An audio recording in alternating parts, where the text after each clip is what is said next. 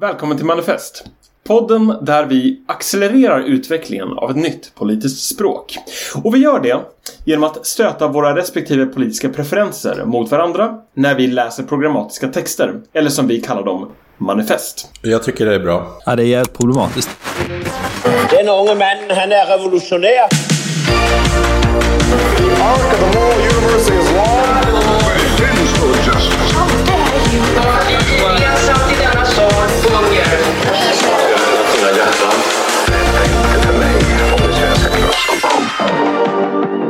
Temat för idag är accelerationism. Det Nu. är accelerate eller degenerate som sagt. Ja, exakt. Precis. Accelerate eller degenerate. Eller, Ehm, eller, eller som en svensk politiker uttryckte det, segra eller dö. det här är väl första delen i en serie texter som vi kommer prata om kring accelerationismen. Ja, Det stämmer nog. Och vi börjar den serien med att läsa Nick Lands Dark Enlightenment. Den mörka upplysningen. Eh, som är en uppgörelse med det västerländska upplysningsprojektet och ett försök att staka ut en väg till, som han ser det, eh, en friare men samtidigt mindre demokratisk framtid där vi räddar vår civilisation men kanske inte vår mänsklighet. Idag är det 10 februari. Med i Manifest har du Johan, Kalle och Oliver. Hej Kalle! Hej Jan. Hej Oliver! Hejsan. Okej, så först ut då. Ett försök till en summering av det här. Nick Lands Dark Enlightenment som publicerades 2013 eh, är ett försök att eh, liksom beskriva ett historiskt eller snarare evolutionärt i utvecklingen av mänskligheten. Eh, som identifierar eh, insikter eller som Land då ser det instinkter som kommer driva civilisationsutvecklingen framåt mot ökad intelligens, ökad produktivitet Eh, och överlevnaden för vår civilisation. Eh, och det viktigaste att få med här är varför Land valt att kalla det som händer nu för en mörk upplysning, eller den mörka upplysningen. Så First off, alltså upplysningen handlar ju från början om 1700-talets idétradition att rikta rationell kritik mot tidigare sanningar. Typ, du säger att du som kung är utsedd av Gud att styra.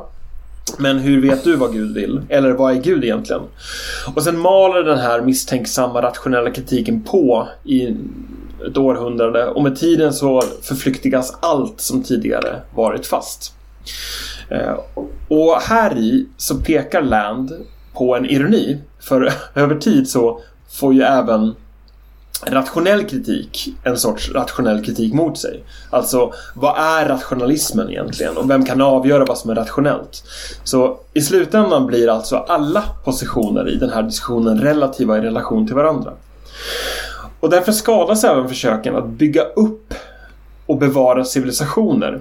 För vem kan säga att en typ av samhälle är bättre än något annat? Så på det här kritiska och självkritiska sättet så övergår det rationella eller moderna samhället till ett postmodernt samhälle. Och där är vi idag i det tidiga 2000-talet. Och Nick Lands bidrag att visa hur detta postmoderna tillstånd, alltså kritiken av upplysningen, är otillräcklig för att föra oss vidare som civilisation.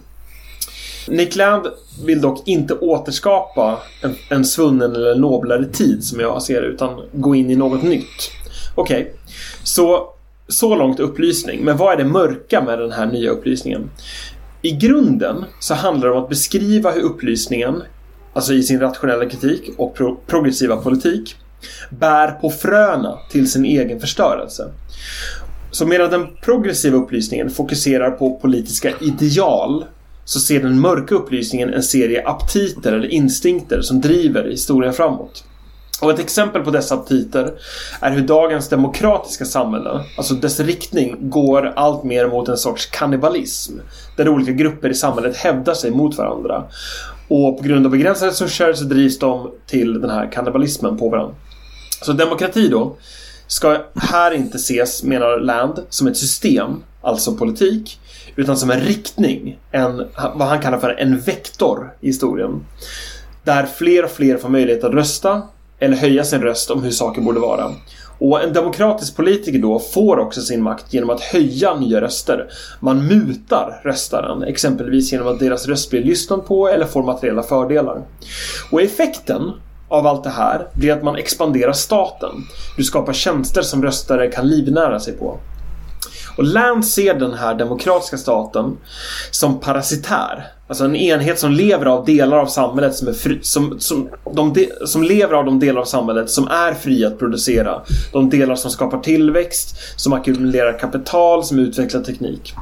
Och det är den här motsättningen mellan demokrati och frihet och mellan jämlikhet och tillväxt som han ser som avgörande. Och det här är viktigt. Land menar alltså att frihet och demokrati inte är förenliga.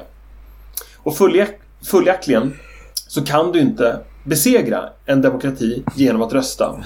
Eller då höja din röst. Eftersom demokrati är röst. Och som Lance ser det övergår röstandet i eh, höjda röster, hårdare tonläge och då slutligen kannibalism. Så eh, du måste alltså hitta en exit, en väg ut ur det moderna samhället. Ut ur demokratin, ut ur strävan mot eller idealen om jämlikhet. Och sen kan dessa utgångar eller exits se väldigt olika ut och vi återkommer till, till att prata om det. Men så här. Frågan Nick Land ställer sig är hur man undviker att den demokratiska statliga makten parasita parasiterar ihjäl, förstör eller äter upp civilisationen som den lever av. Hur den parasitära relationen mellan stat och civilisation uttrycker sig, varför allt egentligen handlar om kapitalism och teknologi och vad man kan hoppas rädda från en undergång är det som vi ska försöka bena ut. Men eh, innan vi gör det tror jag vi faktiskt behöver ställa oss en mer grundläggande fråga.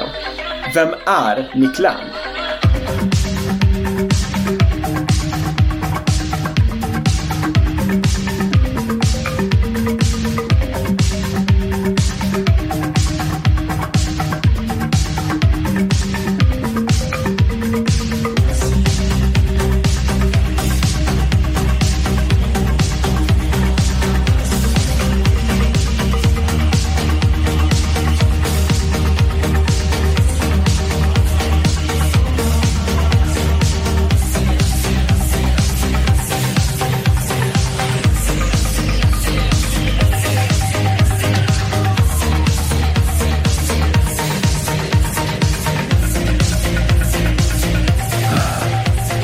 Så det vi ska prata om idag är ju den här texten eh, Mörk upplysning som eh, skrevs 2013.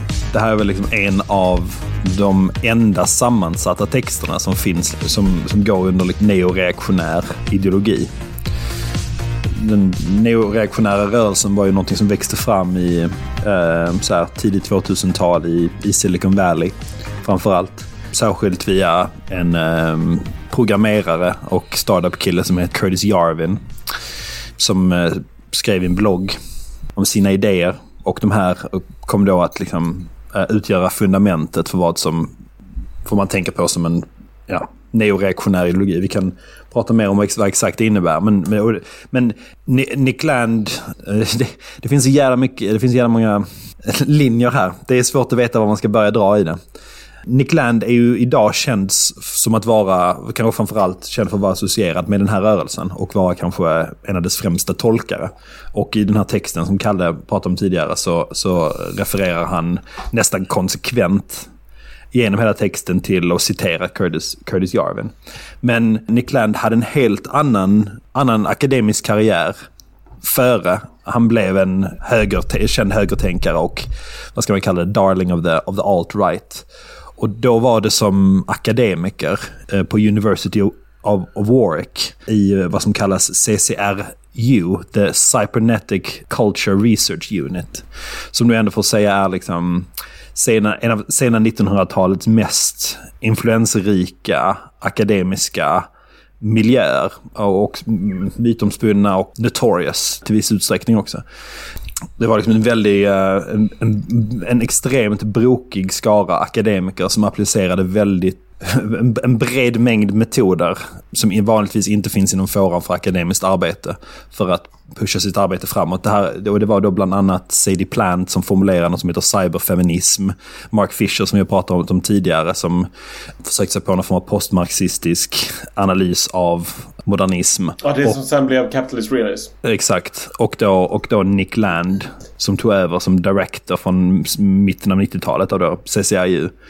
I, i, i, i, då, i, i det här kontextet så skapade han då, skrev en mängd texter som, som förstås brett som att ha gett upphov till den accelerationistiska skolan. Och han har beskrivits som fader till accelerationismen. Kulturen på CCIU var, eh, känns som att ha varit väldigt urspårat, utspårad. Den eh, var mycket mycket fester till sen in på natten som var, som var fueled av methamfetamin. Och till slut så fick Nick Land sparken eh, för att ha dealat meth till sina studenter. Efter att de hade blivit utkastade från University of Warwick så fortsatte CCIU på någon lokal över The Leamington Spa i centrala Warwick i någon lägenhet där. Och lyssnade på jungle-musik. Liksom. Eh, och sen ett par år senare så, så sa han fuck it till, till the West. Eh, och flyttade först till Taiwan och sen till Kina. Eller Neo-Kina som de ofta refererade till om CCIU. Alltså eh, Kina i, i liksom sin ny, nya kommunism, kapitalism, symbios. Ve- Vet vi var han var där någonstans? Eller är det här bara en dimma om så här mytomspunnet? Gjorde han någonting? Va- eller? Alltså, Va- Nick, Var då? Nick, var, var i Kina var han? Han var i Shanghai. Ah, Okej, ja, rimligt. Ja. Eh, vilket är ju platsen om man vill eh, observera eh, liksom. Accelerationism. Ja, sätt. och modernismens intåg i, i liksom Ja. ett kommunistiskt samhälle. Det är en överväldigande upplevelse, verkligen. Lite skrämmande också. Det är en, eh, det är en väldig... ehm, ja, det är verkligen accelerationismens um, anda finns där.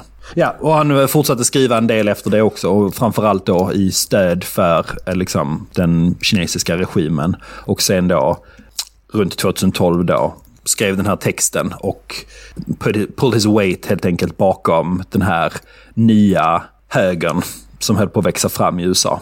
Mm, med den här texten så gjorde han ett försök egentligen till att kombinera eh, Curtis Jarvins då neoreaktionära idéer med sin eget filosofibygge, accelerationismen. Kan, kan, eh, det kanske är någon som lyssnar på det här. Och, och det är bra kanske för oss själva också. Att definiera accelerationism på något sätt. Eh, vi har pratat om begreppet några gånger nu, men vad exakt är det för någonting? Så det finns, får jag göra ett försök på den? Kör, kör. idag så finns det finns liksom många eh, takes på accelerationism. Det är ganska stort inom, inom vänstern, bland annat. Men ehm, från då Nick Lands perspektiv, Nick Land då, som har, varit, som har varit extremt viktig för utvecklandet av de här idéerna även på vänstersidan, så handlar accelerationism eh, egentligen om studiet av system som definieras av positiva feedbackmekanismer. Alltså det är system som är antihomeostatiska. Så att eh, Nick Land drog framförallt från eh, vänstertänkarna och eh, cyberneticisterna Deleuze och Guattari. Som eh, hade pratat mycket om olika typer av eh, system och vilken typ av feedbackmekanismer driver dem. Så de pratar om att de har väldigt förvirrande nomenklatur här, men de pratar om vad de kallar territorialization.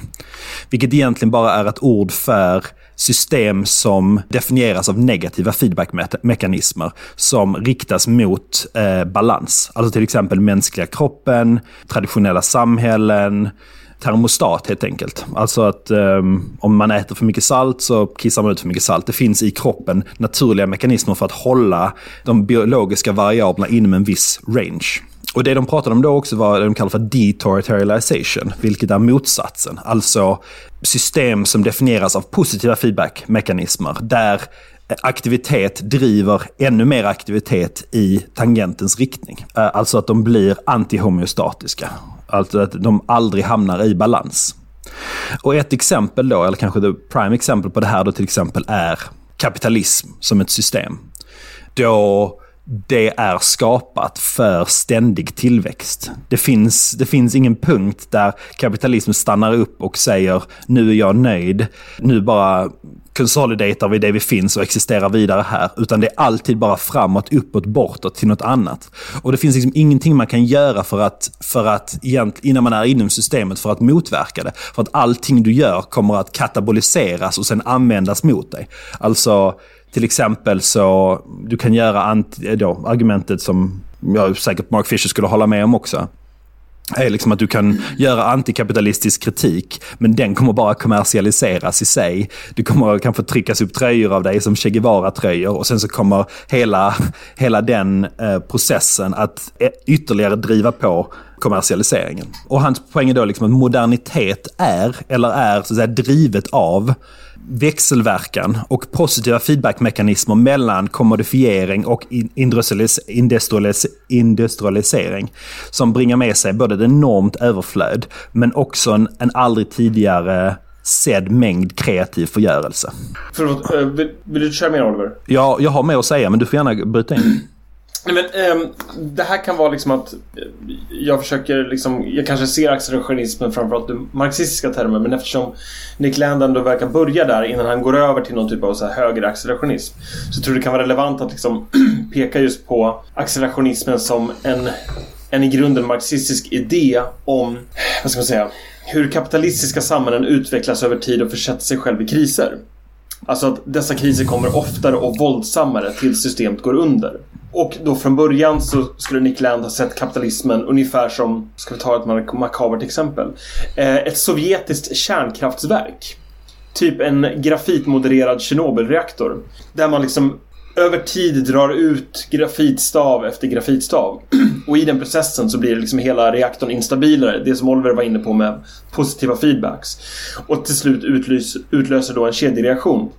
Jag tänker det kan vara viktigt här att landa i den här ganska abstrakta beskrivningen i någonting konkret. För att den här kedjereaktionen då spårar Land till tillbaka till den franska revolutionen, alltså år 1789. Det som vi tagit som startpunkt för den moderna världens tre eh, dominanta politiska ideologier fram till idag. Alltså liberalismen, socialismen, konservatismen. Och sen, sen ser väl Land även det här utdragandet av grafitstavarna då som någonting som börjar dras ut långt tidigare. Alltså kapitalismens tidiga utveckling. Typ renässansen i Europa. Eller reformationen, religiösa rörelser eh, som sen skapar vetenskapliga revolutioner och sen genom den här rationella idétraditionen som vi pratade om kring upplysningen så når man då till slut fram till en sån här avgörande politisk explosion med den franska revolutionen som bara på något sätt i en, i en vändning krossar den gamla ordningen och vi befinner oss liksom fortfarande i efterverkningarna av det. Kanske inte explosionen i sig, men i det radioaktiva fallouten som skapades. Och det här radioaktiva då, mer specifikt, tror jag Land ser eh, demokratin som. Alltså demokratin själv. Land ser demokratin som den här processen då som sedan franska revolutionen och framåt har frätit på någonting större och viktigare. Och detta större är civilisation. Frätigt eller kanske, kanske mer, mer hållit tillbaka eller motverkat. Alltså ska, att den har um, förgjort positiva feedbackmekanismer och skapat negativa feedbackmekanismer för vad han kallar för framsteg. Mm, ja. Men det finns ju något, det finns liksom, hela hans syn på kapitalism är, är ju liksom djupt teleologisk i det att det liksom... Vad betyder det? Alltså det definieras väldigt klart i termer, eller han tänker på det mer i termer av var det kommer hamna än vad som är orsakerna till det. Alltså han, det finns ett citat av Nick Land från hans uppsats Machinic Desire där från 90-talet som säger att um, capitalism is like a, det är lite paraphrasing, men capitalism uh, is like an alien organism from the future assembling itself from its enemies resources. Alltså idén är att liksom, industriell teknologi har ett mål i sig själv. En framtid som är dominerad av mer uppgraderade versioner av de här teknologierna. Eh, och i den här framtiden så är människan mer och mer irrelevant. Att vi närmar oss en form av teknologisk apokalyps, eh, apokalyps eller undergång. Liksom. Och att vi är nu på ett track som vi inte kommer kunna hindra eh, rörelsen i. Men är, det en men är det en teknologisk apokalyps eller en biologisk? Jag, jag tror att han tänker sig att de vid en viss punkt i den här rörelsen, eller den här historien, kommer att merga och bli ett. Att det kommer att vara väldigt svårt att särskilja det biologiska och det teknologiska. Och, och, för, då, för då kommer vi också till den här idén liksom om, i, i liksom, in the spirit of CCIU, liksom, så handlar ju mycket om den här filosofin också om eh, inverkan av eh, artificiell intelligens och machine learning eh, på, på mänsklig, ja, vad som kommer att bli historia. Eh, alltså att han tänker sig att AI-teknologier bara är en fortsättning eller en eh, nästa version av kapitalismen. Alltså till den nivå att han tänker sig att artificiell intelligens och kapitalism är nästintill samma sak som opererar under samma premisser. Och då kanske det är lätt att kanske tänka på det i termer som vad som kom, då, de som teoretiserat mycket kring det här är ju Nick Bostrom till exempel, den svenska filosofen vid Oxford, som pratar om liksom, self-assembling AI och den intelligensexplosionen som det kommer att skapa vid, vid, en, viss, vid en viss tidpunkt. Att det är liksom en teknologi som kommer, som kommer vid en viss punkt börja driva sig själv. På samma sätt som att den, alltså ekonomin i vår samtid nästan är ett självspelande piano nu bortom någon enskild enhet eller aktörskontroll. Det, det är lite som att... Och det, texten bygger mycket på det, liksom en så här hegeliansk syn. Eller den kritiserar men också bygger på idéarvet av liksom just viss, vissa typer av singulariteter och att det liksom flödar en tidsaxel ifrån den singularitet som liksom leder åt ett håll. Men jag tycker det, det är en av de mer intressanta grejerna. Det, det, alltså, det är lite det jag kommer gå in på lite mer varför jag är besviken på texten av olika skäl. Men jag tycker det bland det intressantare är ju, tycker jag, att spåra arvet som han ser det då från liksom, den här progressiva eh, rörelsen som liksom mergat in i kapitalismen.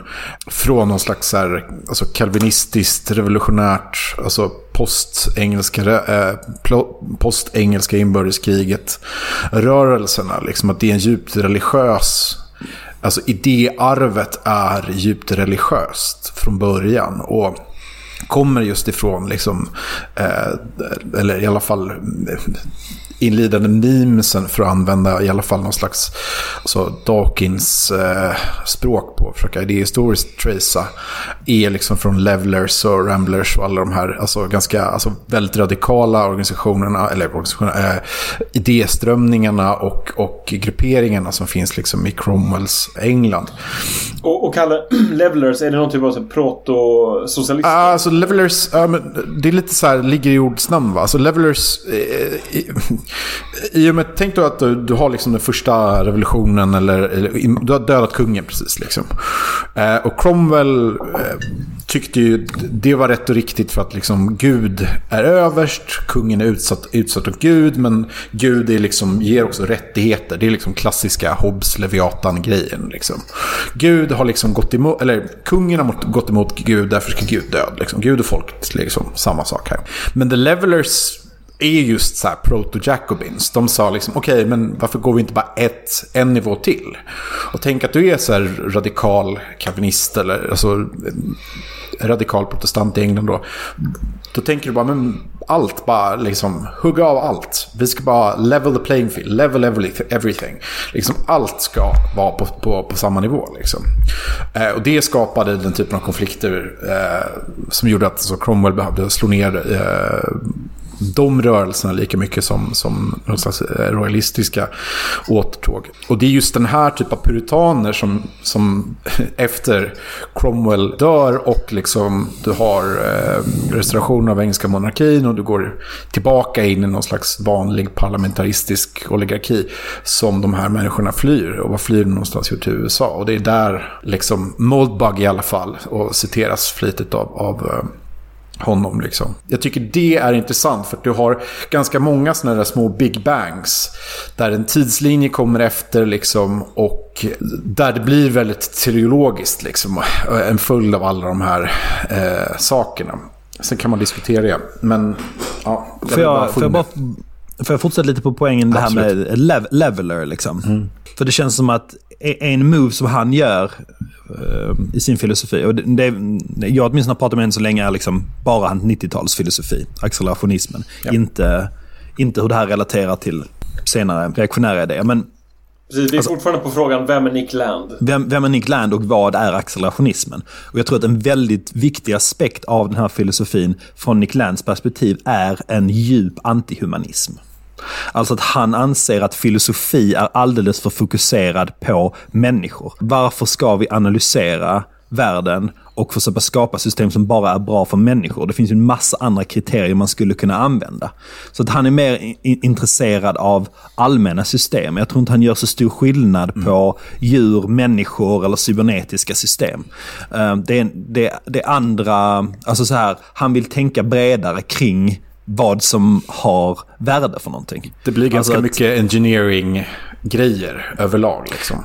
Ja, men det, det han tänker att vi optimerar för är liksom inte eh, mänskligt, mänsklig lycka utan för ehm, intelligence growth, var hens den intelligensen finns, komplexitet, eh, ekonomisk growth eller kanske bara ren energy consumption. Liksom. Att, att bli större och konsumera mer har ett värde i sig oavsett vem det är som gör det. Och alltså det, det låter ju galet för de flesta det här. Det låter, Alltså- och, och, och det låter galet till mig också, men, men det är liksom... Så, så som jag tänker på det är liksom, liksom, det är lite grann som en teknologiskt uppdaterad version av vissa av Nietzsches idéer. Så att liksom...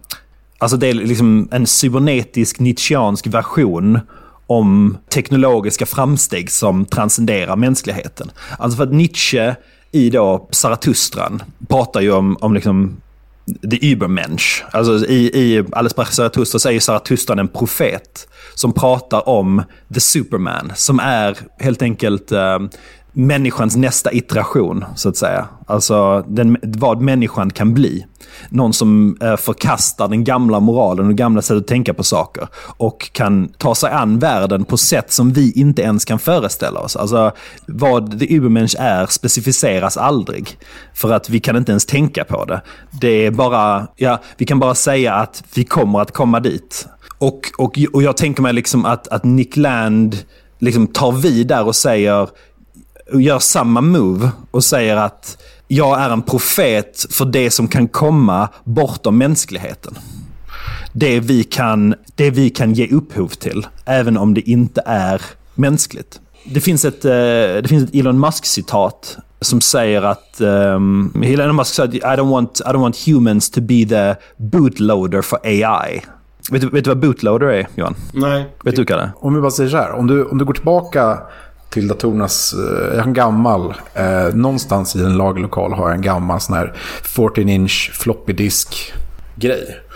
Och vad du måste göra med de riktigt tidiga datorer, du, du har liksom diskett som du bo, använder för att ladda bootprogrammet till datorn för att datorn ska funka. Alltså, människan ska inte vara liksom program, eller den organismen som gör att AI startas upp eller bara bootar. Liksom. Det är så. Men är inte det samma sak som att man, människan då blir en katalysator för en annan process? Ex- exakt. Det. Att, att det är allt vi kommer att reduceras till. Och det, och det är då Elon Musks argument för varför vi måste skapa computer-brain interfaces. För att inte, för att inte förlora relevans, så att säga.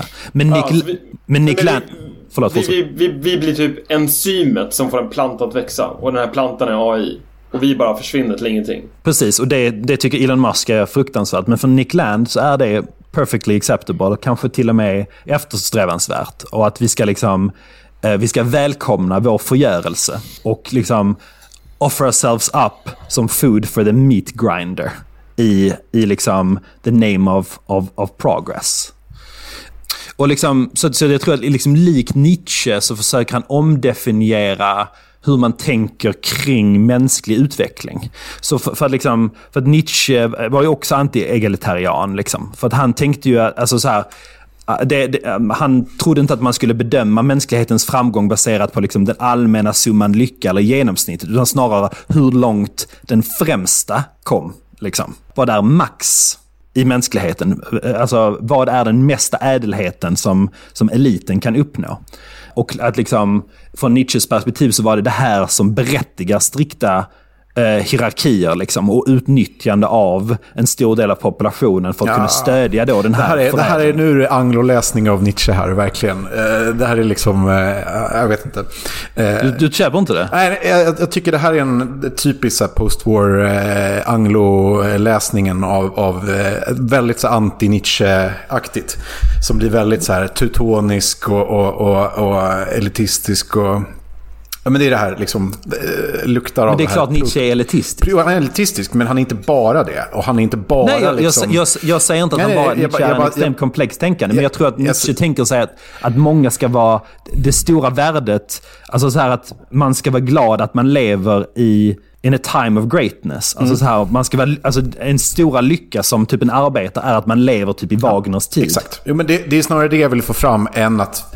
Liksom, för att det är enkelt att conjura upp de här liksom, protofascistiska eh, nidbilderna av Nietzsche som, som jag tycker är alldeles för uppenbara. Men Kalle, Kalle, vill du försöka ge Nietzsche upprättelse eller ska Nej, nej, nej, det, det är en annan podd. Eh, det orkar vi Ja, inte med nu. Men, men, men, men min, min poäng är bara att, att, eller som jag läser i alla fall, alltså det finns fortfarande en, en, det är en annan, det är ett annat sätt att utvärdera framsteg. Som är men mer ja. beroende på max än på genomsnitt. Av, av mänskligheten. Och att Nick Land tar det här ett steg längre och säger att liksom, vi bedömer inte det i termer av mänskligt någonting, utan framsteg, progress, information complexity, intelligence definierat generellt, även, även i en värld där människor inte existerar. Eh, liksom, och, och vårt mål är att liksom, skapa en så komplex struktur som möjligt. Och att på samma sätt som man ska vara glad för att leva i Wagners närvaro så ska vi vara glada att vi får vara del av den här progressionen mot någon form av framtida, framtida storhet.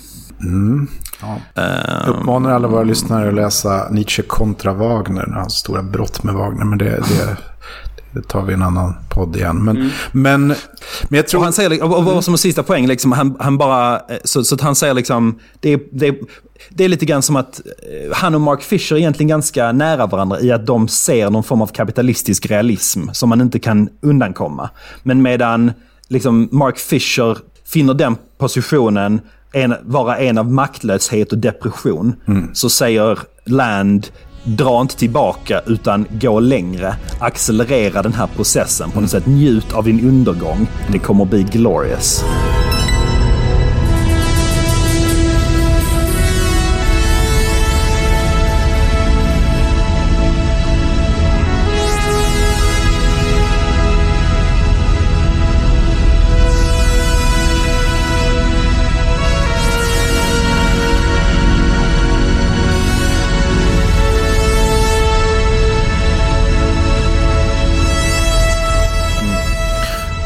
Okej, ska vi börja diskutera texten i sig tänkte jag säga. Det blir väldigt så här... eh, enkelt. Det, enkelt. det finns så mycket i det där så det finns enkelt att bli sidetrackad. Det ska bli kul att och, och, tycker jag, fortsätta i det här eh, in the vein, liksom det här projektet. Och, och jag tycker det är. Alltså det är, man märker också att det finns väldigt mycket på eh, connecting tissue mellan, mellan Mark Fisher och, och eh, Nick Land. Men jag tycker nästan det intressanta är, är liksom, för att allt det vi har beskrivit hittills är ju verkligen en, en, en, eh, en, en liksom vad som är anathema till eh, en högertänkare sista, liksom i alla fall 60-70 åren. Liksom. Eh, efterkrigstiden har ju liksom inte, har ju, har ju egentligen bara eh, liksom varit en, en tidsaxel där, där eh, högertänkare har varit liksom lika med eh, ekonomi och, och vissa kulturella saker men inte så mycket mer. Och det, det är därför det är, det, det är otroligt intressant att se liksom hur land det finns inte annat språk att prata om här än höger eller vänster, men på många sätt så transcenderar man ju de, eller transcenderar ju han de labelsen. Men han går ju ändå in i, han citerar ju Moldbug, eller ja, Curtis Jarvin då, så liberalt, speciellt i början, att, att man märker... En, kan man säga någonting, kanske någon av er två som, som är mer inlästa på just det. Vi förstår att han, han åker till Kina, han är, han är liksom... Eh, han försöker hitta ett annat politiskt projekt. Men man kanske kan säga någonting om hur han går från bara så här systemtänkare till att bara men citera äh, eh, Curtis Jarvin liksom, och hur den det, det känns som att just, just connectionen, så här, Kina, system, antihumanistiskt och sen kommer tillbaka in i något slags, i alla fall kultur. Alltså han intresserar sig för, för alltså Jarvin känns som ganska fluffig liksom om man går från det sista du sa Oliver, vilket är att han är liksom skit i allt, accelererar rakt in i någon slags AI-döden. För det är, någon, det är ju alltså på något sätt, eller du får rätta mig om jag har fel, men det känns lite så här hegelianskt på något sätt. Att man liksom bara accelererar rakt in i någon slags eh, singularitet och sen bara slutar i historien liksom eller någonting.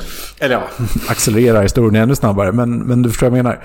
Jag tror en del av de här idéerna behöver på något sätt kopplas till att han ändå är i och på något sätt pratar om Folkrepubliken Kina. Det borde kunna fin- funnits mer i Dark Enlightenment kring Kina. Och då hade det här varit ännu aktuellare. Men, men då får vi göra den tolkningen av det. Och jag tror liksom att det viktiga att få med här är att Nick Land kollat av andra samhällen i världen. Alltså om man tar det här som du var inne på Oliver, att han är influerad av eh, Deleuze och Atari och cybernetik och systemtänkande. Så ser han liksom på olika typer av regimer. Alltså så här, sätt att styra och forma samhället på runt om i världen. Där Kina är ett, ett distinkt sådant. På ett sätt så tror jag att, man, att Nick Land skulle beskriva det kommunistiska partiet i Kina som en stor bara så här containment strategy för, för kapitalismen. Eh, som liksom håller den i balans och styr den på sitt eget sätt. Liksom. Vi vill att kapitalismen ska funka på det här sättet. Och den som inte gör som vi, vi säger, den försvinner i ett svart hål. Liksom. Till och med, Det- det- till och med miljardärer. Till och med med det. Finns ingen Elon Musk här som kan dra till rymden? Eh, gör de det så skjuter vi ut dem i liksom atomer. Eh, det är vi som styr den här skiten liksom. Eh, det är liksom Nalle Puh Xi Jinping som bestämmer här. Och partiet. Till, till alla våra kinesiska lyssnare vill jag bara säga, jag ber om ursäkt för Johans beteende.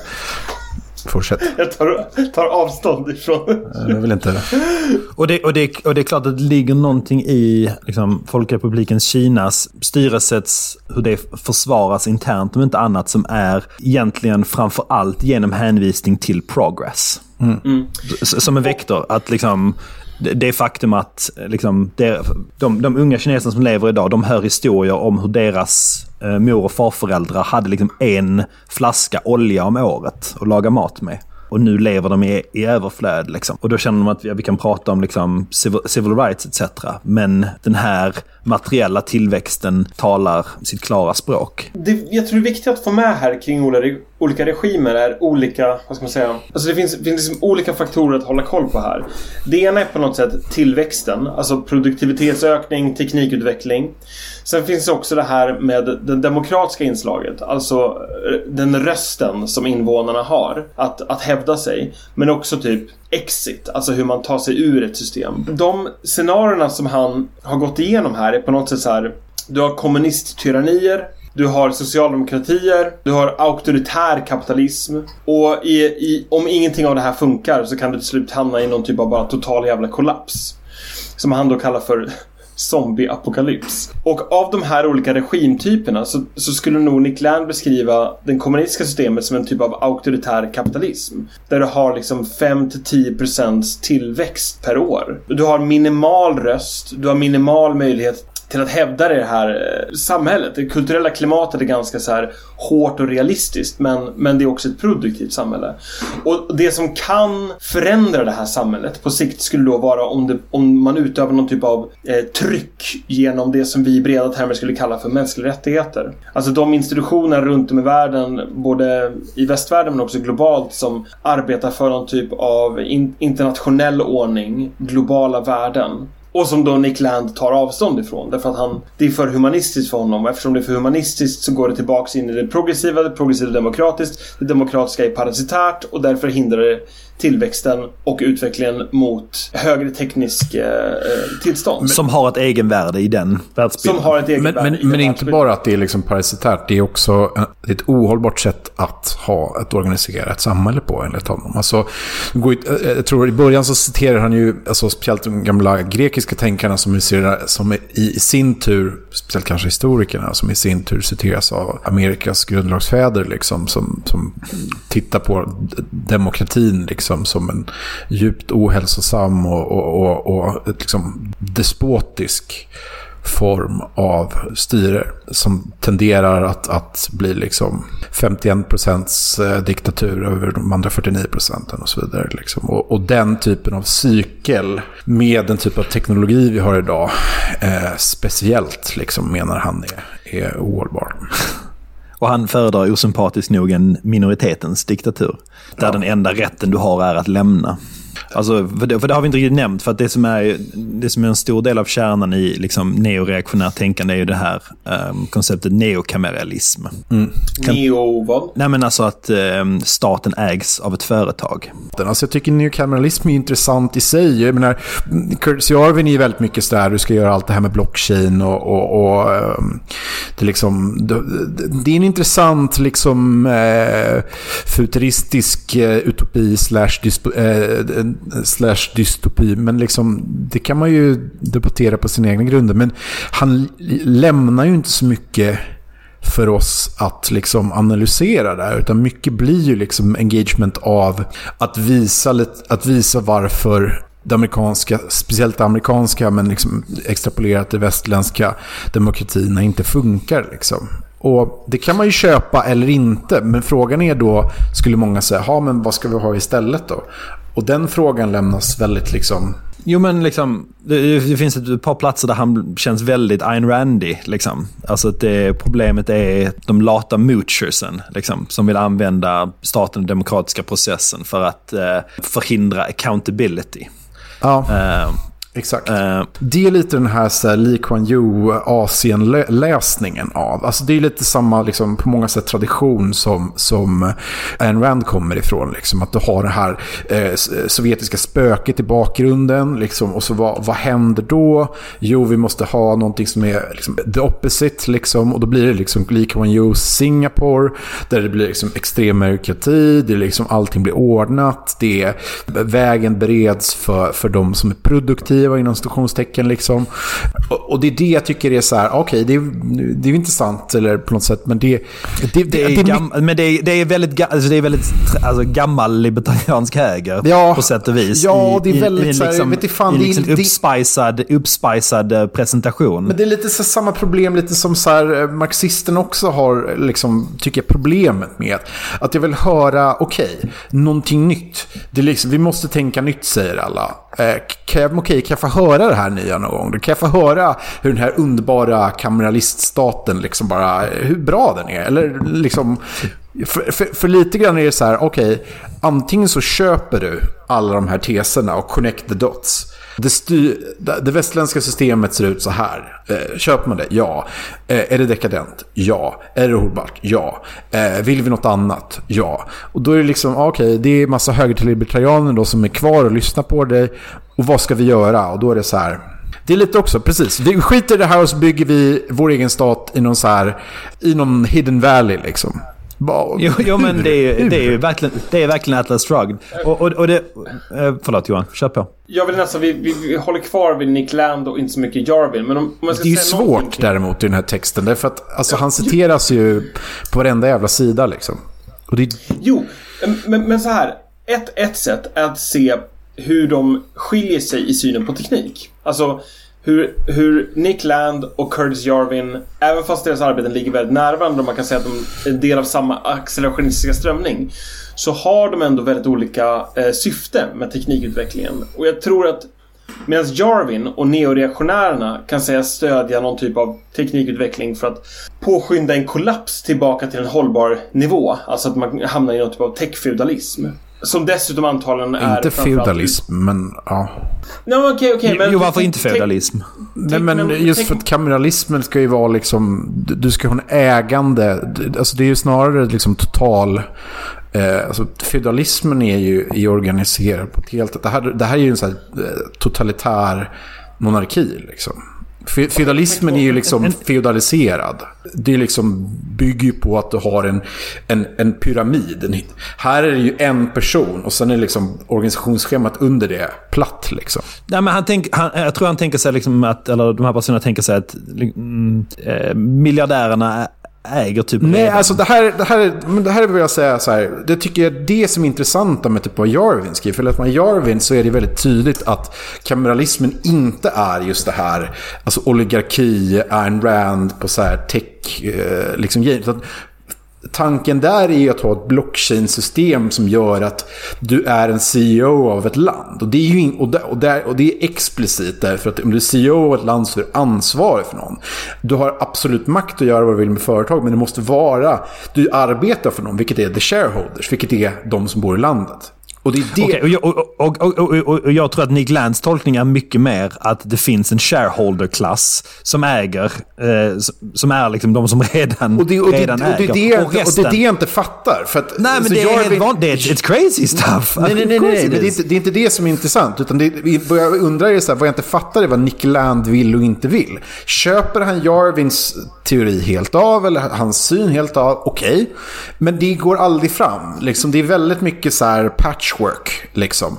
Och det är det som gör det till slut lite för redditigt liksom. Eh, Ja, det är... Men det, det, det är därför som jag tror att man kan lämna Jarvin i viss mån. Därför att jag tror att syftet som sagt med teknikutvecklingen skiljer sig åt. Jag tror faktiskt att Jarvin ser att det nuvarande samhället inte är hållbart. Och det han hoppas på är en teknikutveckling som leder till någon typ av kollaps. Där du kan komma till en hållbar nivå. Jag, jag, och det är inte Lands syfte utan han ser ju liksom den här accelerationismen och stödet av kapitalismen som en typ synonym med teknisk utveckling. För att den leder mot en ökad teknisk komplexitet, alltså mot en AI. Och av den här anledningen så bettar de också på två väldigt olika geopolitiska positioner. Alltså Jarvins är ju på ett döende imperium som är Ja. USA. Medan Land satsar på det här nya imperiet som är Kina. Som kommer liksom att tuffa på och kontro kan kontrollera att det tuffar på. Och därför kan sannolikt uppnå AI. Så det är liksom Det är helt amoraliskt i relation till vad de här länderna står för i övrigt. Utan Land tittar bara så här kallt på så här. Jag skiter i avsikt. Vilken av de här två aktörerna kommer skapa den här tekniska komplexiteten? Ja, det är Kina. Men Då then it, then it makes sense. Ja, någonstans är det nästan liksom en eh, oligarkklass som ska på något sätt vara barnmorskor för eh, Men nästa alltså, steg det är i, verkligen, i, alltså, i, i det, det här är inte sant. För det här är inte min, det är verkligen inte min lösning. Det är kanske, alltså, min bias är att det här är din bias Oliver. Men jag är inte säker på att jag är kalibrerad rätt för det. Liksom. Alltså min bias är så här, okej det är, det borde väl typ vara en så här, menar, en, ganska, en, ganska godartad vänsterläsning av han. Och min läsning av Land är typ att han citerar Jarvin hela tiden. Och då är det så här, okej men då vill han ha något så här system, alltså kameralismen liksom. Där, där, där allting är, där man tar bort demokrati som styrform. Och det, och det vill säga inte att du går tillbaka till så här, till någon slags, alltså, det är ju inte barnsligt randianskt i alla fall. Liksom att det här, alltså alla bra människor, de ska liksom, de, de äger allt. Utan att, att det är en så här superhård absolut monarki där liksom styrelseskicket liksom en engineering solution för att nå någon slags optimal Eh, alltså för att få bort griften i systemet. För att få bort liksom korruptionen och griften och allting i systemet. Ja, men det här, han är på något sätt fast mellan de här två positionerna. En som är så här, liksom, en uppdaterad Ayn Rand-version. Och den andra som är den här despotiska, antihumanistiska äh, acceleratorn. Och han kan liksom inte riktigt bestämma sig vad som... Vad, vad som ska ske. Det kommer sen, till och med in där på, i slutet på texten så drar han ju ett par citat som gör det ganska klart att det han liksom, det han liksom fantiserar om är att den här styrande klassen sen ska, ska nå the bionic horizon. Ja, det. Ja, där, där man drar nytta av teknologisk utveckling inom gen-editing technology, typ psykedelika och computer brain interfaces för att skapa någon form av, liksom, vad, het, vad heter de här, um, H.G. Wells The Time Machine, liksom. Morlocks, är det de heter? Ja, Morlocks. Exakt. Ja, men att De han ska skapa liksom en Morlock-klass som då liksom i någon form av övergångsskedet in i liksom Men det är typ så här förgörelsen Gattaca- Ska stå, alltså det är liksom, så fruktansvärt, alltså Det är är, så, liksom- det är så ondskefullt hela grejen. Det är, um, Men, men är inte, det, det känns som att här, hans tidslinje är verkligen så här... ja, Men det, det, det är det som gör honom så fascinerande. För det är det här liksom... Alltså cybergrejen på 90-talet. In i en dimma av knark och djungelmusik. Och sen bara dyker upp i Kina. Och så bara, ah, allt, nu är det bara engineering. Så här, solutions kvar på den här skiten. Och så bara... liksom fortsätter vi på det här tåget liksom. Det, det, this train has no breaks. liksom är ju verkligen... Eh, de här, alltså speciellt hans liksom. Det, det, det ja. Men det är så, ja. Jag, jag tycker det är så här, när man lyssnar på honom snacka med andra personer. Så är, så är det väldigt så här annorlunda. Eller den här texten, jag vet inte. När man hör honom snacka med typ vänsteraccelerationister liksom. Så verkar det ju vara liksom väldigt mycket mer give and takes liksom. Men det här, ja, jag vet inte. Den här texten gör mig lite... Det är väldigt mycket all over the place liksom. Jag vet inte. Det, det, det är svårt att läsa som första text för honom. Jag hade nog velat så här... Eh, jag tycker det är skitintressant för att man liksom får den här accelerationistiska liksom, ådran. Men jag hade velat liksom, veta mer om hans... Oliver har en helt annan lösning från dina... Liksom, att du har läst mycket av hans cybernetika eh, liksom, bakgrund. Jag känner mig inte alls där. Han hoppar in i någon slags högertradition och så förstår man inte. Liksom. Är han bara ett referensblad till Jarvin eller liksom, tänker han själv? Eller? För mycket är ju bara citat. Liksom. Mycket är ju scattershot. Liksom. Men, men så här då. Ett sätt att läsa Nick Land empatiskt är att det han försöker visa på här är inte ett sammanhängande argument utan eller sagt, det finns inte en sammanhängande ideologi och ni har redan pekat på hur det är svårt att separera det han står för från typ den amerikanska neoreaktionära rörelsen med Curtis Jarvin i spetsen. Men att det han försöker etablera här är liksom det som du var inne på tidigare Oliver, en teleologi, en politisk teleologi snarare än en, en, en enskild tolkning eller Ja. ens, ens en, en tydlig tolkning av den här ideologin. Och det är också spännande att han säger teleologi därför det han också mobiliserar som begrepp här i viss mån mot är ju någonting vi har snuddat vid lite grann men det här begreppet katedralen. Det känns nästan som att vi behöver förklara vad fan det här är för att kunna beskriva det nuvarande, liksom, som han då ser det, sjukdomstillståndet. Men, men alltså eh, enkelt tror jag man kan beskriva katedralen som the remnants av amerikansk puritansk ideologi. En, en vars tradition, citat, är antitradition. Eh, och att det finns en tydlig tidsaxel där som eh, beskrivs av Obama väldigt tydligt som the arc of, arc of, just, the arc of history bends towards justice. Och det i det progressiva liksom, projektet som utgår från eh, vad du nu vill ha, revolution, eh, franska revolutionen eller reformationen eller vad som helst, leder till en en ideologi som är religiös, totalitär och progressiv i den uttalat progressiv i eh, liksom vänster, det vänsterliber, eh, vänsterliberala liksom, världsbilden av jämlikhet. Och eh, där evangeliet är liksom att det, det är bara den här historiesynen och slutpunkten är liksom eh, jämlikhet och jämställdhet. Eh, och det finns liksom ingen annan eh, riktning historien kan gå än eh, ditåt. Och Kalle, det här som du sa, eh, the, the, the long arc of his, the, the arc of history is long Nej. but Ja, bends, exakt. the, but bends towards justice. Eh, är det därför som Nick Land döper ett av kapitlen till the, Ja. the arc of history is long and bends towards zombie Ja, apocalypse? exakt. För det är hans... Alltså det, det är hans... Ju- Justice och equality är zombie apocalypse för honom. Nej, nej, utan eh, det leder till zombie apocalypse. Alltså den typen av fokus på, på eh, progressiva värden och ingenting annat gör att eh, samhällen splittras och, och, och kollapsar in i zombie apocalypse. Ja, okej. Han är verkligen inte en generös läsning av marxism alltså. Nej, men Ryssland För, är... för, för, Rys- för, Mor, för Morlock-style tech-feudalism är så jävla stabilt. Ja, men det är så här, okej, men mot argumentet mot det är ju så här, Sovjetunionen och Afrika liksom. Det är, hur, hur, långt, hur långt är Sovjet, så här, Sovjetunionen 1993 från zombieapokalyps och hur långt det är så här, eh, Saudi, eh, Sydafrika idag liksom. Det är samma sak. Det är så här, ja. Jag vet, jag vet inte, vad, vad menar du? Sovjetunionen 1993, eller 97. Ja. Den totala kollapsen av allting liksom. Ja. Och, och Sydafrika idag.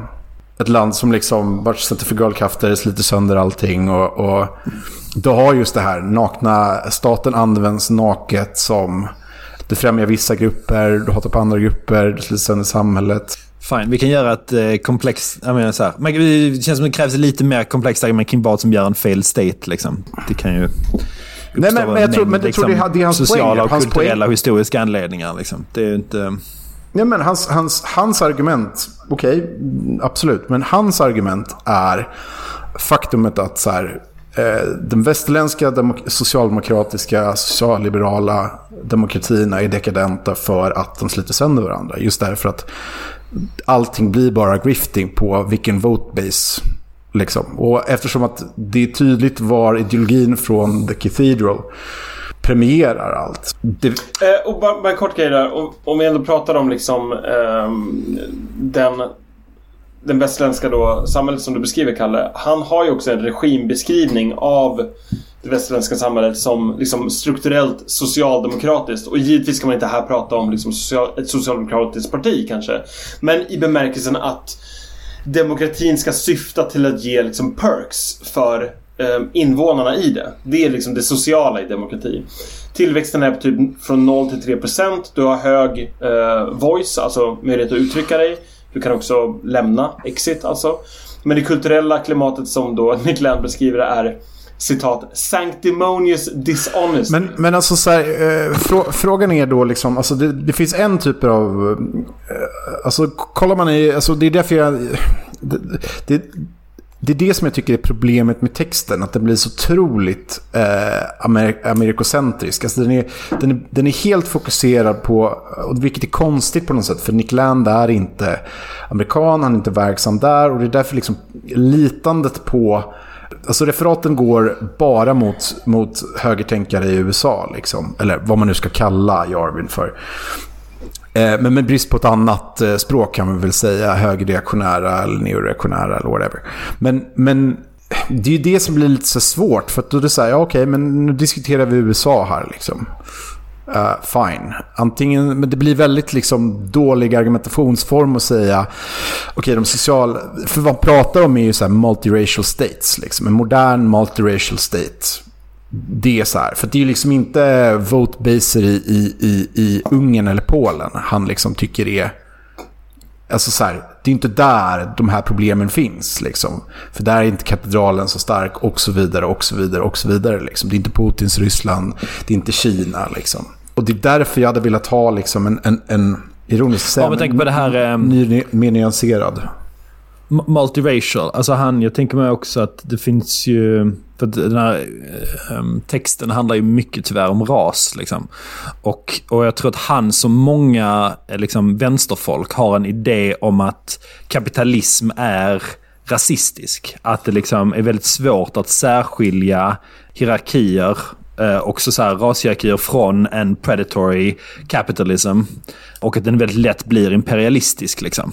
Och eh, då liksom, många vänstertänkares tolkning blir därför måste vi eh, liksom, motverka kapitalismen. På grund av att han älskar den här runaway kapitalismen så blir liksom, det blir någon form av, ehm, ja men det blir ett berättigande för, för, eh, för, rasism som kan användas som ett medel i liksom, Eh, den typen av, av oppression som är nödvändig i ett, i ett liksom, kapitalistiskt system.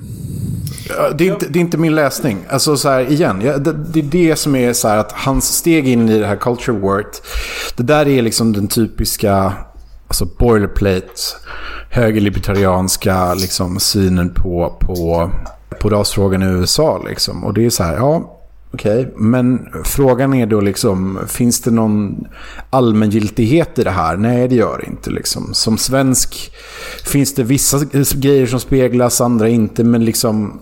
Det blir, alltså jag tror lite grann så här, mest får man ut av texten lite grann som Johan säger, att man, man ser det liksom som en beskrivning av en politisk utveckling. Liksom. En, eller en utveckling liksom, rent så här, the dark enlightenment. Liksom. Att du har enligt honom en lite mer liksom machiavelliansk högerläsning av var landet ligger just nu. Eh, och sen ingen väg ut egentligen. Liksom. Alltså, för jag, jag vet inte, jag, jag ser vissa accelerationistiska ten, eh, tendenser i texten. Liksom, men utan att ha läst mer så blir jag så här, ja ah, okej, okay, det, det, det är liksom högerlibertariansk strössel och, och, och, och, och ganska lite glass. Liksom. Men tycker, tycker du att det blir mer nefarious, elakartat, när man ser det i liksom ljuset av den accelerationistiska bakgrunden? Ja, alltså så här, ja det tycker jag. Absolut. Alltså, då, då, det är nästan en helt annan läsning. Alltså, för jag känner in... Min läsning är ganska annorlunda från din. I det att jag ser nästan bara så här högerlibertarianskt tankegods och sen en, en, en en vilja att komma bortom det, eller vad man ska säga. Eh, eh, eh, för att ändå, även om man snackar om alla de här personerna, liksom, så säger han liksom, ah, okej, okay, och alla de här white nationalism, alt-right personerna, eller alla som skulle kallas alt-right då idag, säger han, ah, ja, men allt det här liksom, typ egentligen bara trams, för att vi måste liksom komma vidare bortom allt, alla de här kategorierna och, och ja, de kan, kanske ska ses som två helt olika tänkare. Jag, jag, jag vet inte. Men, men det, är, det är svårt att inte se kopplingarna ändå. Mm. Jag tror inte att han är en så att säga white nationalist. För att han bryr sig inte om det finns några människor, vare sig vita eller svarta. Nej. Alltså, så att det, liksom, det handlar inte om det, men han, jag tror att liksom, han är så jävla brutal. Alltså han kan kasta in allt i meatgrindern i framstegens namn. Liksom. Om, om det behövs liksom en ra rasistiskt organiserad hierarki för att uppnå det, ja, let's do it. Men, men det, alltså, igen, jag vill säga, det, här, det är verkligen inte min läsning. Min läsning är bara det här, så här alltså, det är det som är liksom här, problemet tycker jag med att läsa om. För jag fattar inte, så här, okay, han läser, det är mycket så här högerlibertarianer liksom, som egentligen är intresserade av en sak. Och det är så här, negativa rättigheter, hur gör jag exit för allting, hur gör jag så jag slipper liksom det här typiska, vad är det han säger, liksom, eh, right to be left alone. Som han, liksom så här, judar i Amsterdam på 1600-talet och, och, och hugenotter eh, i, i London. Liksom. Det är så här prosperous community. Det är lite grann som så här, typ kineser i Malaya, implicit liksom det här Lee Kuan Yew-stuket liksom, av, av, av eh, Singapore. Liksom. Det är snarare så att jag ser bara, ah, han, ah, han tycker liksom den här fixeringen på ras är djupt osund från båda hållen. Men speciellt eftersom det är liksom the mode of, po of politics i USA som accelerationerar den här liksom sönderslitandet. Och att han menar att liksom det här uh, white nationalist politics är liksom spegeln till det här som gör att centrifug, eh, centrifugen sliter sönder ett sånt här demokratiskt samhälle som gör att det blir en zombieapokalyps till slut så finns det liksom inga instruktioner kvar eller någonting. För att du, vilket ty, jag tycker är så här, ja nej men alltså det, finns, det ligger mycket i det. det ligger mycket i, i, i var, var, USA är på väg av olika skäl. Inte bara det, men, men det är en förklaring till att till det landet ser ut som det gör, som det är just nu.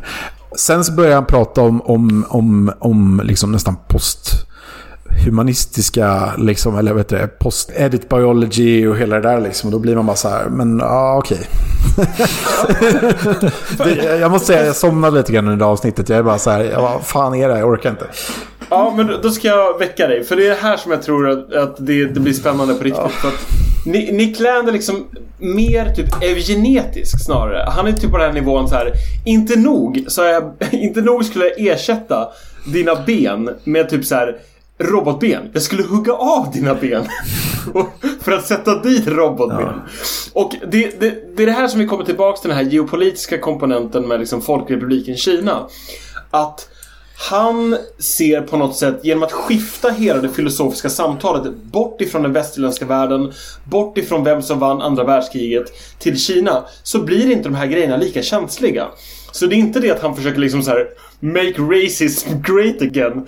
Utan det är snarare liksom att han vill rädda eugenetiken ifrån nationalsocialisterna. Att, Mm. Men det är verkligen det här kinesiska som säger, jag tycker, jag tycker det var en av de intressanta grejerna i början. För han säger så här, alltså s- ett tydligt exempel på den här, så katedralens liksom eh, våta filt över vår civilisation och den västerländska civilisationen är hur man liksom konstant måste eh, referera till som alla fiender och eh, liksom är eh, Hitler, som är Lord Voldemort, som är djävulen, Satan och allting. Och liksom, man måste liksom spotta över gatan varje gång liksom någon liksom adjacent och det finns ingenting värre än att bli brännmärkt med det här. Liksom. Och vad han säger då, det, och där liksom, eh, i och med vad ni säger nu så, så drar jag en, en, en, en tydlig tangent dit. För han säger verkligen så här, men i Asien ser du stundom, liksom, det kommer något så här japanskt boyband som alla är klädda i SS-uniformer. Liksom. Eh, men, eller typ så här, eh, du vet, men det är typiskt så här, de, de hittar lite så här, Adolf Hitler var en bra snubbe, böcker i Indien och sådana där grejer. Liksom. Och det är för att så här, deras relation till det här arvet är ingenting. Alltså de är bara så här, jaha, ja Hitler, han var, han var en snubbe vi har, vi har läst om. Liksom. Det är så här, värdeneutralt typ. Liksom. Om man ser då liksom eh, Land som en, in, som in, en... Alltså man måste se honom i en västländsk tradition, men förstår- eh, som vad du säger Johan, liksom, han agerar liksom som om han är utanför den. Han väljer att som Nietzsche säger, filosofera med hammaren då liksom. Det är så här, testar. Ifrån någon slags eh, status som, som, som laglös liksom, kan han slå på alla myter och se vad resonansen är liksom som stämgaffel. Får jag fortsätta på det här? I, I en väldigt Och- nietzscheansk stil, absolut. Eh, Och vill du hoppa in Oliver? Nej, Annars nej. Fortsätt gärna på det här. För just jag tror just den här Hitler-biten är, kommer tillbaks till både idéer om hur man kan beskriva vad katedralen gör idag för funktion eh, och också kopplingen till någon typ av så här hur hela det här är liksom en förlängning av en västerländsk religiös rörelse.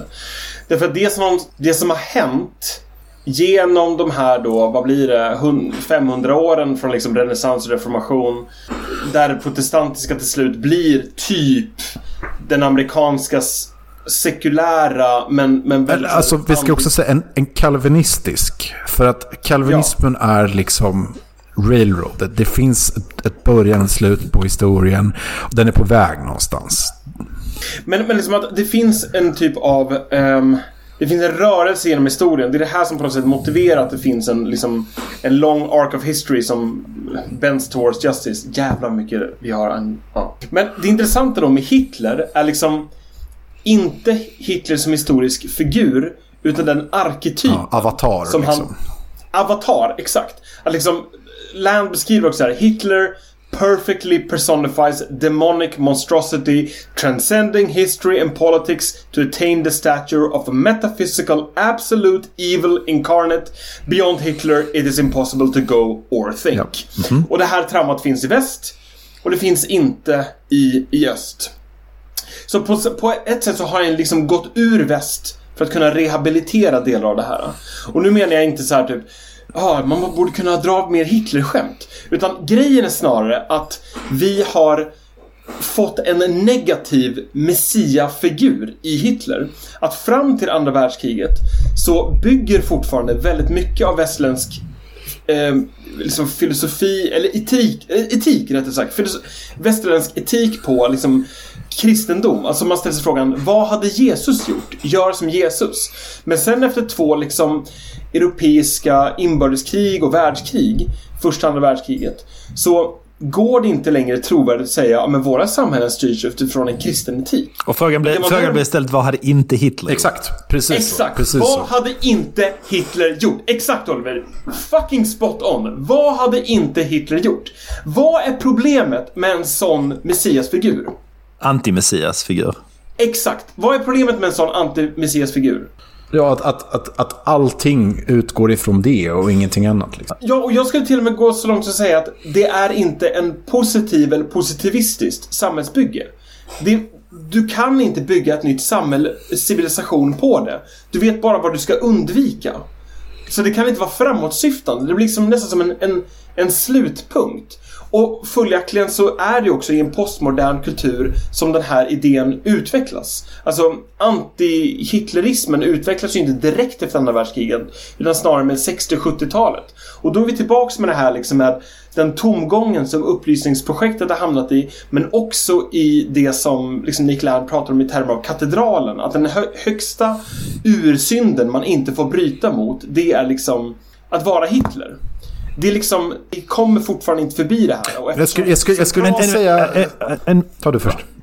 Ja, men, och det jag skulle säga bara en, en annan, ett annat exempel på en liknande logik som du säger här är ju um, prominensen av liksom antirasistisk aktivism i, i USA. Som naturligtvis kan vara viktigt, men det, det, är också en bra fråga att ställa om man inte är, om man är antirasistisk, om man inte är rasistisk, vad är man då? Hur formulerar man alternativet? Ja. Det, alltså, alltså, inte bara att avhålla sig från att göra vissa saker som är dumma, utan vad är den positiva visionen av att leva tillsammans trots våra olikheter. Och ironiskt nog, det här är ju Rosa Luxemburgs kritik av just den här antifascistiska aktion stansen som fanns liksom eh, under sent 30 eller ja, början 30-tal. Liksom, att man måste, vara, man måste ha en positiv, liksom, om du bara definierar dig mot vad du är emot liksom, så är du inte för speciellt mycket. Men jag skulle nog säga att så här, absolut, eh, en stor del av Cathedral är liksom hålla de här skuggorna borta. Men det är ju också teleologiskt driven religion som enligt Land och Jarvin då har liksom ersatt vad som var ett ganska komplext eh, kristet arv som, som var liksom mångfacetterat. Och nu bara är en väldigt puritansk, moralisk, moraliserande religion. Vars förgreningar liksom finns överallt. Och det här är liksom dogma. Det finns liksom inte plats för, till exempel, eh, skulle han nog säga, eller förlängningen säga, en liksom katolsk syn på världen. Liksom. Det är också... Vad, betyder, vad, menar, vad, vad menar med Jo, men till exempel att så här, traditioner, eh, du, du, har ett annat... Alltså, den är hegemonisk men den är också nästan totalitär, den här religi, religi, eh, religiösa ström... Lite grann som, eh, lite grann som CCCP. Väldigt mycket så. Och, och, bara det att vi gömmer oss bakom någon slags eh, demokratiska ett demokratiskt språk och institutioner och så vidare. Vad, vad, du befinner dig i är snarare liksom Massachusetts eh, 1600, alltså witch trials, Salem. Du har liksom, du har den typen av protestantiska totalitarism. Eh, och liksom du har en teokrati snarare än ett samhälle där väst var förut som är liksom flera olika axlar av civilisation. Av civilisation och, och en, en liksom mångfacetterad både filosofisk och, religiös och kulturella strömmer. men, allting... när, när, men när existerar den här tiden? Vad är det du pekar på där? Liksom? Alltså jag tror, nej, jag, men jag, vad jag tycker mig läsa hos, hos eh, Land är ju att det här är liksom 80-talet och framåt, USA vinner eh, kalla kriget. Eh, och den alltså, akademiska dominans. Alltså The Cathedral får, får benämna ett komplex av akademiska, politiska, en hegemoni som växer ut därifrån och kan på samma sätt då tolkas i Sverige som Socialdemokraternas poänger mot, mot eh, eh, Sverigedemokraterna kommer alltid ner till samma saker. Liksom. Dyker alltid upp de här antirasistiska liksom, strömningarna som de ser ut idag, inte som de ser ut 1960 är det min tolkning. Liksom. Det finns liksom den här moralpanik eh, känslan av att vi är syndare, vi måste förbättra oss. Kolonialismen, rasismen och hitlerismen är vår original sin. Vi kommer aldrig bort från den, vi måste liksom hela tiden gottgöra oss för det. Och vi måste böja oss för det. Och sen menar han nog inte att den här religionen är någon slags, alltså, eh, fungerar i någon slags idealistiskt liksom, state. Utan att det här är liksom religionen och den är lika korrupt som religion eller någon religion alltid har varit. Det vill säga så här, folk agerar inte utifrån, men det är liksom the pretense av att det här är the mode of operation som styr politik, som styr liksom cyklarna, som, som är varför företagen agerar så. Och jag skulle säga att det är bättre eller det är mer precis förklaringsmetod till varför vår kapitalism ser ut som den gör nu. Överallt. Med liksom de här eh, wokifierade företag och så vidare. Än något annat liksom. Vad, vad, är- vad är ett exempel på ett wokified Nej, men liksom... Eh, Ja, men Gillette gör så här toxic masculinity. Ja, precis. eller- Gillette eller vad- tycker vad- att så här, män borde skärpa sig och inte vara så antifeministiska. BP går ut och säger liksom eh, minskad carbon footprint. Okej, man skulle kunna säga så här, ja absolut, det ligger i deras, så här, ja fast det finns ju ideologiskt övertygade människor och speciellt de som jobbar i de här företagen idag. Du ser liksom, även om det ligger i Spotifys liksom rent rovkapitalistiska intresse att Joe Rogan liksom ska vara kvar, så finns det ett internt tryck därför att folk är troende. Och därför folk är bara så här, men han är en hemsk människa, han har sagt ett ord som... bry- Han han har liksom sagt Voldemorts namn. Liksom. Det får man inte göra Okej. i, i den här... Men, men hur, förlåt Kalle, men hur kan allt det här sägas ingå i katedralen eller i en katedral? att, att katedralet är komplexet. Det, ska, det är liksom eh, kulturfilosofiska eh, komplexet. Liksom, på samma sätt som Military Industrial Complex var liksom, det som styrde USA från 1945 och framåt. Liksom. Så så är det här liksom vidareväxande av en slags protestantisk akademifiering av, av eh, liksom, tro på vad världen är på väg och ska vara för någonting. Och det finns liksom inget alternativ. Det får mig tänka lite grann på det här um, Philip K. Dick. Jag kan inte minnas vilken bok det är, men uh, The Empire Never Ended. Med hänvisning till liksom romarrikets fall. Att jo, okej, det, det föll i praktiken. Men den maktstrukturerna, idéerna som definierade det imperiet flyttade bara plats, flyttade bara tid och rum och har liksom existerat som en, för att använda Nick Lands ord, som en vektor genom historien. Och att de nya imperierna som uppstår klär sig i liknande semiotik och tar upp samma typer av idéer och, vi, och vidareförmedlar en typ av generation. Alltså plockar upp en tradition, alltså att romarriket liksom plockade influenser av tidigare imperium. Storbritannien plockade influenser av Rom. Det amerikanska imperiet bygger sina universitet i stil av, av England. Liksom. Att, och, och att det är på något sätt samma idéer om dominans och imperium som styr. Och att då på samma sätt så är liksom katedralen, eller idén om katedralen, den här liksom sekulära fortsättningen. Eller även kristen, eh, kristen religion. Men skulle, men skulle Land, bara för att vara eh, extra tydlig, skulle Land, eller skulle då Jarvin säga, tror jag, att det är en vä- väldigt specifik del av kristen religion.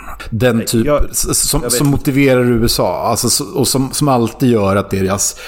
Alltså samma eh, så här, paranoid, så här, varför de är paranoida för sexualitet under 50 och 60-talet är varför de är paranoida med ras och grejer idag. Liksom.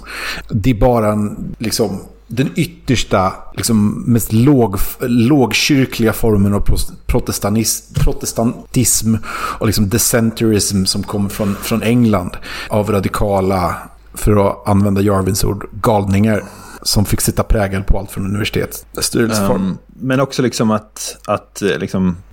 Ja, förlåt Johan, kör på. Det som är skillnaden då idag med den här katedralen.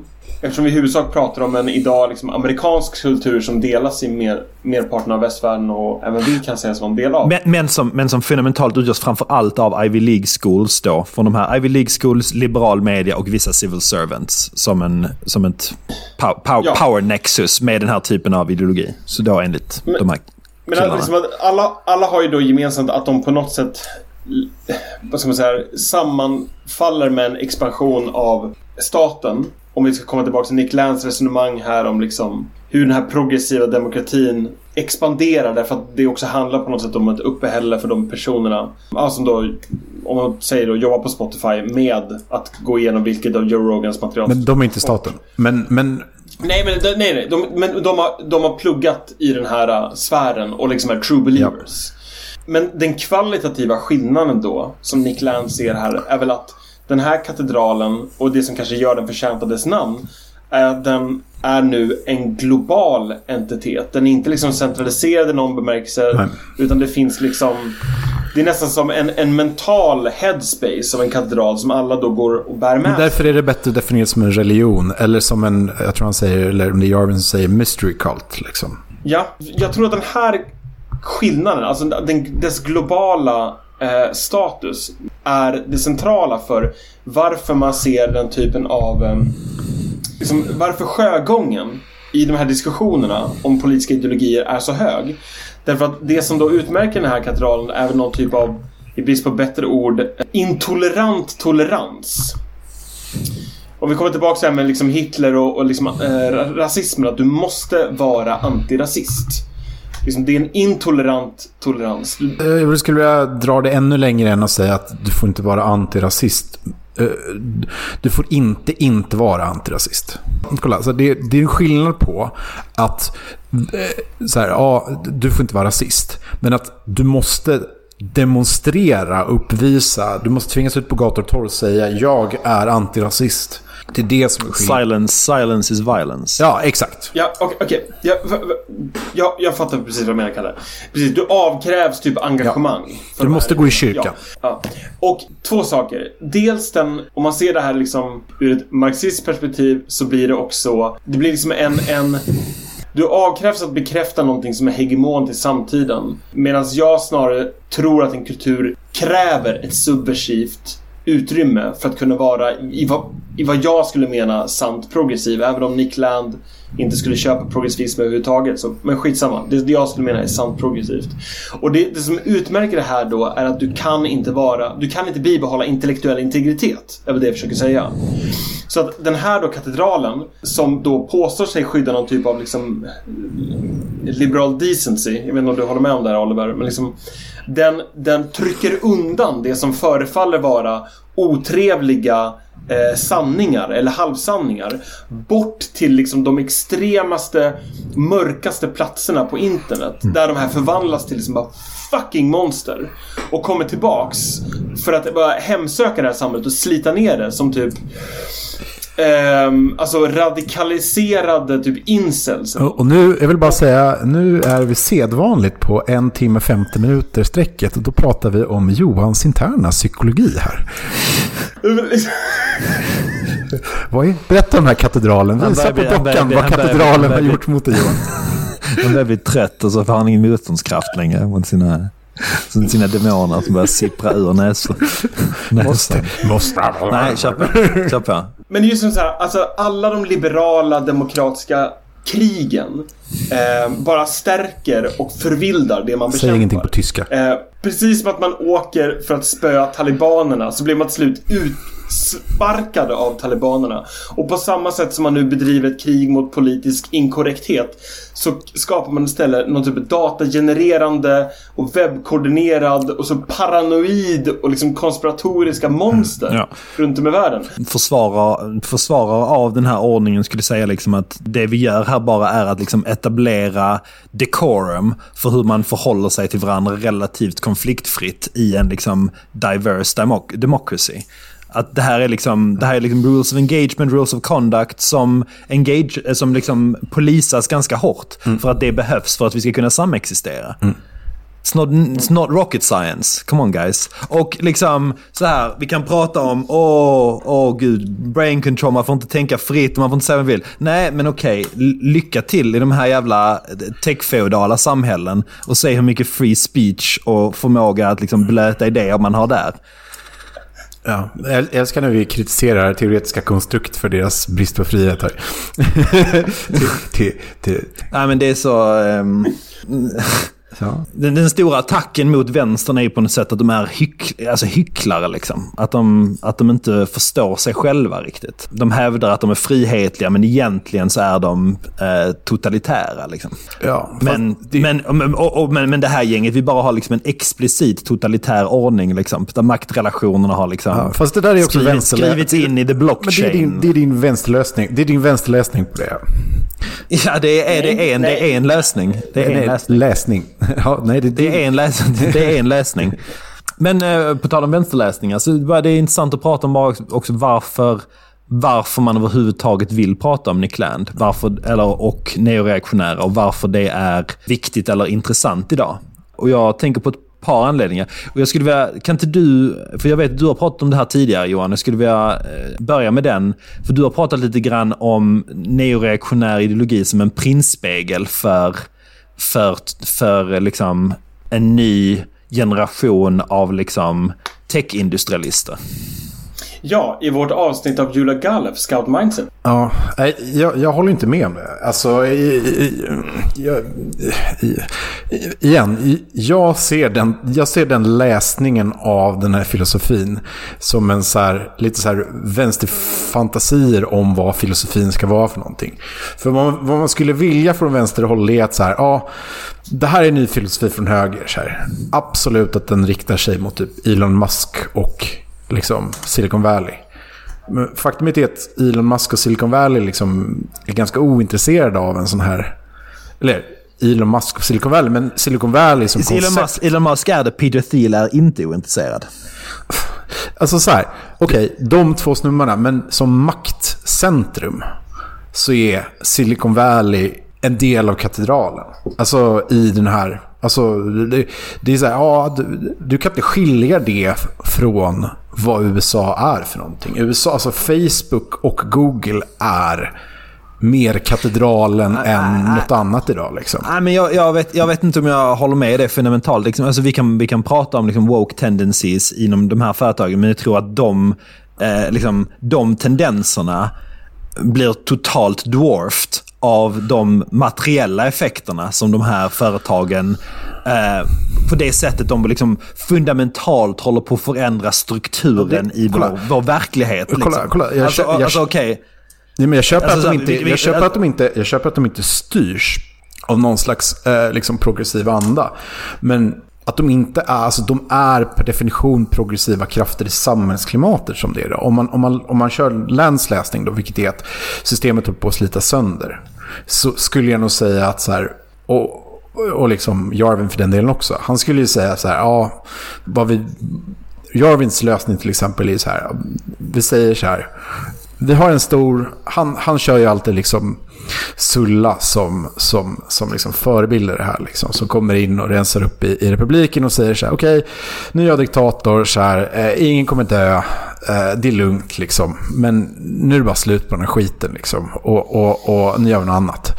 Och, och lite samma sak som Augustus gör liksom. Så här, ja, men, ni kan, ni kan hålla på och leka senat. Så här. Det, det, är ingen, det är ingen fara liksom. Men det här, det här funkar inte längre. För att ni, ni, har liksom, ni har förlorat, ni har förlorat eh, liksom, eh, folket och mitt förtroende. Eh, och folket via liksom Mars har valt mig. Så vi skiter i det här nu. Liksom. Det är lite grann samma sak. Alltså, jag, jag tror inte Jarvin och jag tror inte...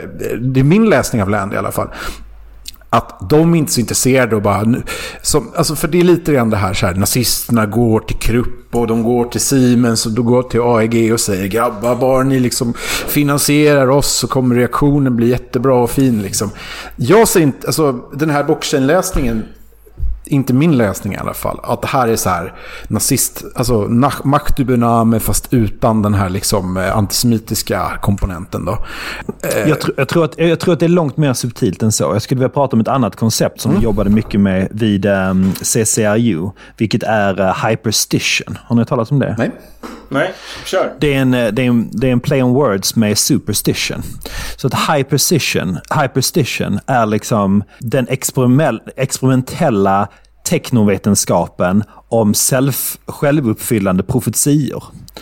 Alltså att vissa idéer som är eh, till en början med omöjliga att skilja från superstitions eller fantasi på ett subtilt sätt kan cirkulera i diskursen etablera kulturella feedbackmekanismer som har förmåga att eh, forma samhället. Alltså memes typ. Ja, memes är en stor del av det, men jag tror liksom de, när de pratade om det här på 90-talet så var det nog mycket i hänvisning till liksom science fictions inverkan på teknologiproduktion. Liksom. Att det som är så jävla sjukt med vår samtid är ju liksom att alla de teknologier och, som håller på, och industrier som håller på att utvecklas nu beskrevs i dystopiska noveller från sent 1900-tal. Liksom. Vi har liksom space mining på G liksom som i, som i Alien. Vi har liksom the metaverse som i Snow Crash.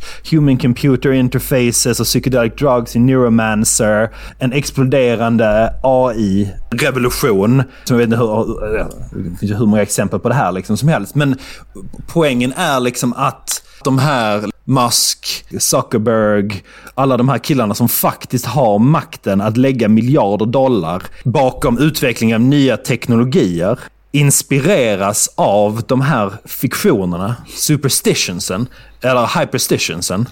Och att jag tror att Nick Lance och, och den här liksom rörelsens mål är att bidra till nya hyperstitions. Mm som kan seep in in the, in the public unconscious och driva världen ytterligare ut i liksom vad många skulle säga dystopin, men för honom någon form av liksom abstrakt så det, så det, är liksom, det är typ en mimetisk pamflettering på det sättet att de är, alltså de, de vill germinata liksom sfären liksom, eller ja. vad man ska säga.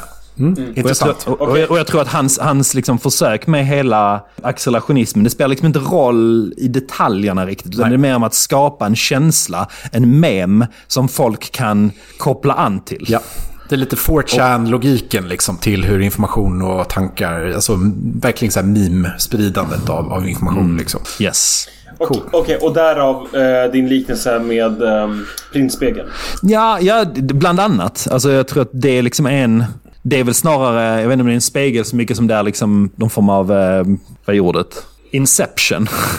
Prince mm, Inception. Mm, mm, mm. Memeception. Nej, men alltså, utan att vara ironisk. Alltså, du planterar en meme där utan att veta att de, du har gjort det. Liksom.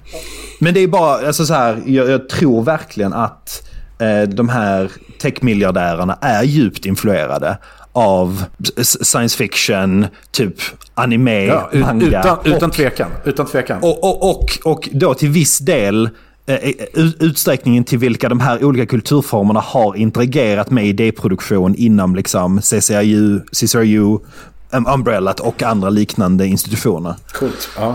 Men, men, men Oliver, då, om man då ska försvara liksom någon typ av så här liberal Nej. decency här. Då, då borde väl du bara vilja... Då borde väl du bara vilja liksom uh, memory-hola en, en person som Nick Land? Memory hålla. Nej, nej, tvärtom. Ta, ta, ta nej, Oliver, nej, Oliver vill ju äh, folk uppmärksamma på hans memetic warfare. Det är därför det är här. Exakt. Alltså det här, det här är ju det här är en fråga om inoculation. Alltså. Ja. Ja, alltså vi måste, vi måste ju känna vår fiende, såklart. Uh, men jag tror också att, att liksom, eh, när man pratar om de här idéerna så känns de ju väldigt främmande. Men jag tror att många skulle bli väldigt förvånade hur nära många, alltså vissa av de här tänkarna som, som Curtis Jarvin är liksom finrummen i USA.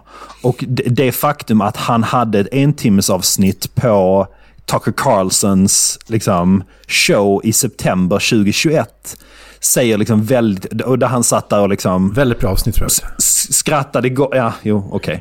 Men skrattade gott med, med Tucker, liksom Carlson. Tucker Carlson om uh, hur jävla idioter Liberalerna är och katedralen och skit och mög och jävla konspirationer hit och dit. Konspirationer? Nej, men liksom, vad, är, vad är det för konspiration? Ja, men liksom... Okej, okay, man kan prata om katedralen som liksom... Uh, okej. Okay. Nu är det Oliver Wikblad som är Metic Warfare. Metic Warfare fan. Nej, men det blir väldigt lätt liksom konspiratoriskt och obehagligt. Spoken uh, ex liksom. katedra liksom. ja, jo, kul. Men, nej, men liksom, både men, faktiskt liksom, och, och, literally liksom. Börja dagen med katedralen och sluta med Great Replacement Theory liksom. Det är liksom... Uh, Tucker Carlson modus operandi. Men, nej men liksom, och jag, tror, jag skulle inte vara förvånad om katedralen som koncept blir etablerat inom åtminstone amerikansk eh, diskurs gans, inom ganska kort.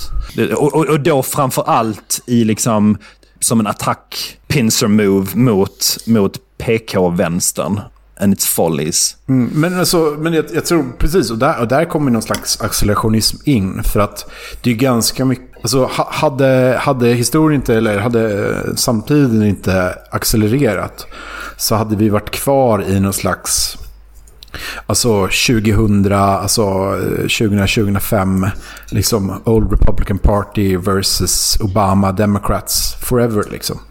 Eh, och det är det som är kanske intressant med Land och den här texten och den här taken. Därför att eh, jag, vet inte om ni, jag tror alla såg väl det runt den 6 januari. Så var det ju det var en uppsjö av texter i... Och 6 januari här syftar på stormningen av Kapitolium. Ja, exakt. Demonstrationen i Kapitolium. Den, den fredliga demonstrationen vid Kapitolium. Okej. Som, men det kommer jävligt mycket texter i amerikanska eh, publikationer om eh, ett kommande stundande inbördeskrig.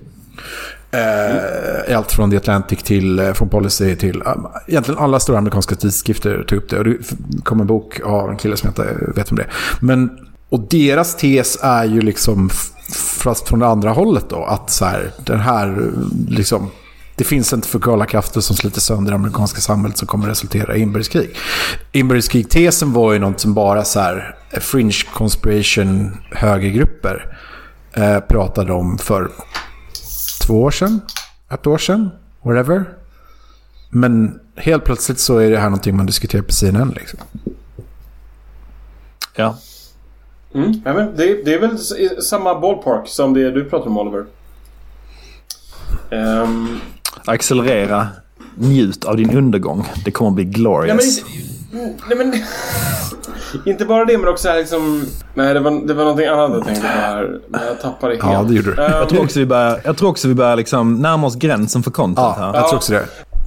Det, kän, det måste vara så här det känns att typ vara hög på metafetaminer och dansa till djungelmusik en hel eh, natt. Alltså. På tal om lite meth-fuel grejer, ska jag läsa lite från uh, Fanged Numina? Eh, vad, vad är det?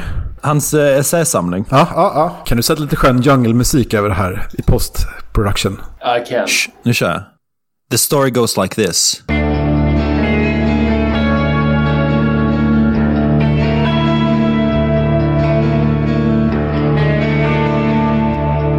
Earth is captured by a techno capital singularity as Renaissance rationalization and oceanic navigation lock onto commodification takeoff.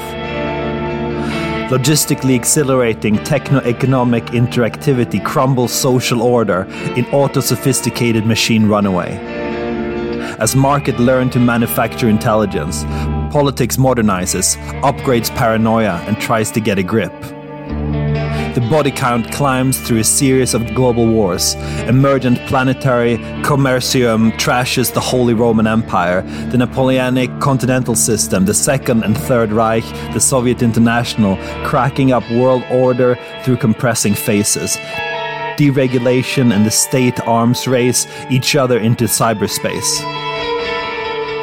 By the time soft engineering slithers out of its box into yours, human security is lurching into crisis. Cloning, lateral genodata transfer, transversal replication, and cybererotics flood in amongst a relapse into bacterial sex. Neo China arrives from the future. Hypersynthetic drugs click into digital voodoo. Retro disease, neospasm, beyond the judgment of God. Meltdown.